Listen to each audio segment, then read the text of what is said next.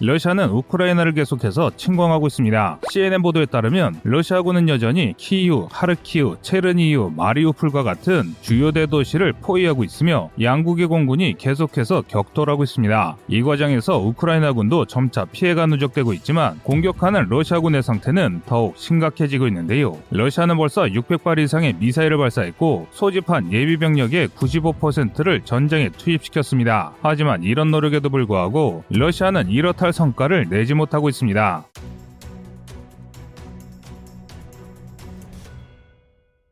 영국 국방부의 전황 리포트에 따르면 러시아군은 주말간 최소한의 지상 진격만 수행했으며 러시아가 지금까지 계획한 목표를 성공적으로 달성했을 가능성은 거의 없다고 발표했습니다. 즉 막대한 양의 미사일과 예비대를 투입해도 전술적인 실패를 겪고 있는 상황이란 뜻인데요. 반면 우크라이나군은 불리한 정황 속에서도 저항 의지를 꺾지 않고 있습니다. 지난 3월 6일 18시 15분 하르키우 상공에서 러시아 전투기가 우크라이나군의 대공 미사일에 맞아 격추된 것을 시 작으로 우크라이나의 저항은 더욱 거세졌습니다. 하지만 일각에서는 이 상황에 대해 의문을 제기했는데요. 마 이해 가까운 속도로 비행할 수 있는 현대 전투기들이 고작 보병이 휴대하는 대공 미사일에 계속해서 격추되는 상황에 의아함을 넘어 황당하다는 것이죠. 이에 대해 영국의 싱크탱크인 왕립합동 군사연구소가 러시아 항공우주군의 졸전을 분석한 자료를 발표했습니다. 결론부터 말씀드리면 러시아군이 현대전에서 요구하는 능력을 전혀 가지고 있지 못했기 때문이라 때문이라고 주장했는데요. 실제로 러시아 항공우주군은 개전 초기부터 우크라이나 침공까지 제공권을 전혀 장악하지 못했습니다. 일례로 러시아가 우크라이나군의 방공망을 개전과 동시에 파괴했다고 발표한 것과 달리 우크라이나 방공망은 아직까지도 살아남아 러시아군의 항공자산을 격파하고 있습니다. 이에 대해 영국은 러시아가 이처럼 졸전을 거듭하는 이유가 러시아군의 기량 부족이라고 꼬집었습니다. 사실 러시아 파일럿의 훈련 시간은 1년에 100시간을 겨우 넘기는 수준 수준입니다. 이는 서방권 파일럿들의 연간 훈련 시간의 절반에 불과한 시간입니다. 또 현대적인 가상 훈련 시설도 없습니다. 상황 이러니 파일럿의 기량이 좋을 수가 없는 것입니다. 문제는 또 있습니다. 영국의 군사연구소는 러시아 공군이 복합적인 항공작전을 수행할 구조적 역량이 전무하다고 분석했는데요. 실제로 러시아 항공우주군은 2015년 이후 시리아의 복합적인 항공 환경 밑에서 전투 경험을 쌓았지만 그럼에도 전투기 한 대에서 네 대의 소규모 편대로 운영하는 구식 전술을 바꾸지 않았습니다. 이런 편대 운영 방식은 방공망에 굉장히 취약한데요. 심지어 이런 상황에서 러시아 전투기들은 정밀 유도 무기가 부족해 구식 항공폭탄을 직접 투하하기 위해 저공 비행을 실시했습니다. 상황이 이렇다 보니 우크라이나 보병이 들고 다니는 휴대용 지대공 미사일에 연달아 항공기를 잃게 된 것입니다. 하지만 이런 절전에도 불구하고 러시아 내부에서는 오히려 푸틴에 동조하는 친푸틴 시위대가 늘어나고 있는데요. 러시아의 침공 사인 라인인 지마크를 단 러시아의 전쟁 찬성 시위가 무려 12km에 걸친 대행렬을 이루면서 반전 시위대를 찍어 누르고 있습니다. 이 때문에 러시아에서는 두 세력이 첨예하게 대립하고 있는 상황입니다. 우크라이나가 러시아군의 사상자가 4만 6천 명에 달한다고 발표했습니다.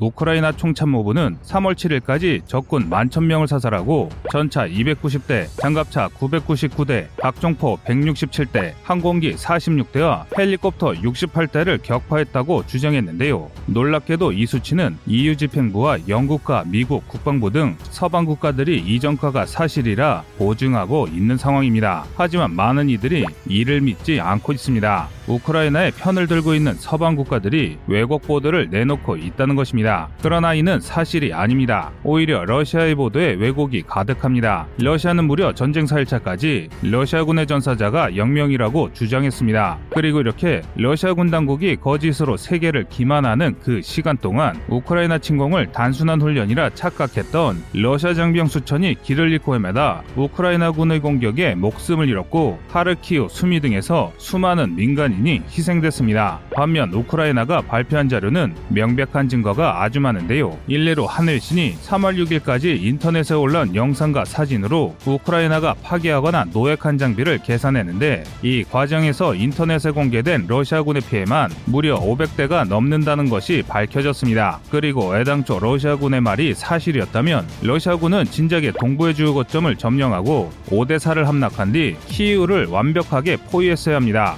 하지만 지금 러시아군의 진격은 점령하지 못한 도시를 우회하면서 후방의 안전을 무시한 채 무의미한 전진을 반복할 뿐입니다. 따라서 합리적으로 따져봐도 우크라이나와 러시아의 주장 중 우크라이나 쪽이 훨씬 믿을만 합니다. 그런데 여기서 한 가지 의문점이 생깁니다. 아무리 방심했다지만 우크라이나보다 훨씬 강력한 장비로 무장한 러시아군이 왜 싸우는 족족 우크라이나군에게 무너지는 것일까요? 전문가들은 이에 대한 해답이 러시아군의 무전기에 있다고 전합니다. 오랜 평 화가 지속되면서 러시아군은 겉보기에 그럴싸한 장비를 관리하는 데 집중하면서 고장난 무전기를 제대로 수리하거나 차세대 무전기를 도입하지 않았습니다. 그래서 우크라이나 침공 직전 4개월간의 훈련에서 군용 무전기 대신 민수용 무전기와 핸드폰으로 명령을 주고받았는데요. 결국 전파 방해가 일상인 전쟁에서 국가가 바뀌어 터지지 않는 핸드폰에만 의지하다가 결국 대열이 완전히 와해되고 말았습니다. 이 때문에 한 대 또는 두 대 단위로 분리된 러시아군의 전차와 장 갑차들이 우크라이나군에게 각계격파당하고 말았습니다. 이는 현대전에서 지휘통신이 얼마나 중요한지를 보여주는 반면교사라 하겠는데요. 그런데 이건 러시아군만의 문제가 아닙니다. 우리 국군 역시 통신이 약점입니다. PRC-999K, PRC-77 등 구형 무전기 대다수가 작동하지 않고 있으며 지휘 통제를 카톡으로 하는 부대가 많습니다.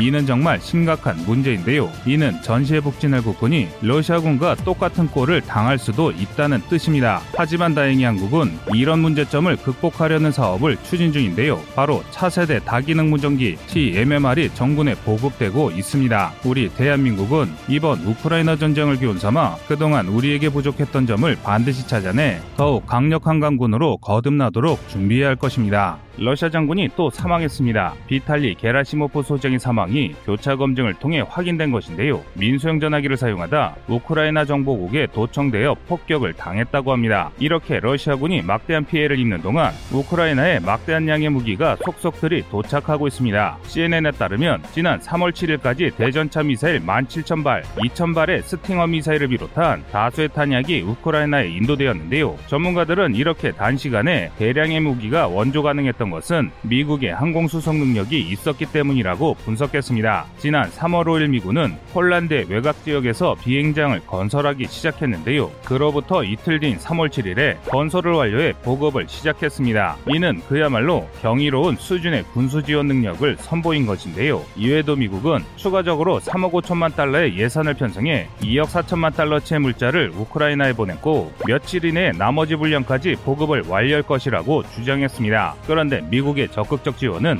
여기서 끝이 아닙니다. 미국 정부는 군사 지원 67억 달러, 난민 지원금 24억 달러로 총합 약 100억 달러의 우크라이나 특별 지원안을 의회에 제출해 우크라이나에 대한 지원 의지를 계속하고 있습니다. 그야말로 우크라이나에게는 천군만마를 얻은 것과 마찬가지인데요. 하지만 지금과 달리 미국은 전쟁 초기 적극적인 지원을 꺼리는 모습을 보였습니다. 그렇다면 미국이 어째서 우크라이나를 지원하기로 마음을 바꿨는지 궁금해하시는 분들이 많으신데요. 작년까지만 하더라도 미군은 아프간에서 막대한 지원을 쏟아부었음에도 패전한 것에 회의감을 느끼고 있었습니다. 그래서 외국의 군사 지원을 하는 것에 대해서는 상당히 부정적이었는데요. 그래서 우크라이나도 비슷한 정황으로 흘러갈 것으로 예상하고 적극적인 지원을 하지 않았던 것입니다. 하지만 우크라이나는 다른 나라들과 상황이 전혀 달랐는데요. 젤렌스키 대통령은 압도적인 전력 차에도 불구하고 키이우를 계속해서 사수하고 있고 우크라이나군은 자신들의 국가를 지키기 위해 우크라이나 전역에 서 조직적인 저항을 계속했습니다. 러시아와 다른 정반대의 상황을 본 미국은 생각을 바꿔 우크라이나에 적극 지원하기로 마음을 변경한 것이죠. 이런 기대에 부응하듯 우크라이나는 계속해서 전과를 추가하고 있는데요. 3월 8일 오전 9시 우크라이나 총참모부는 러시아군 전사자가 12,000명을 넘어섰다고 선언했습니다. 뿐만 아니라 밤사이 헤르손 광학에 있는 러시아군의 헬리콥터를 공격해 총 30대를 격파했습니다. 심지어 오데사 인근의 함선에게 치명적인 일격을 가했는데요.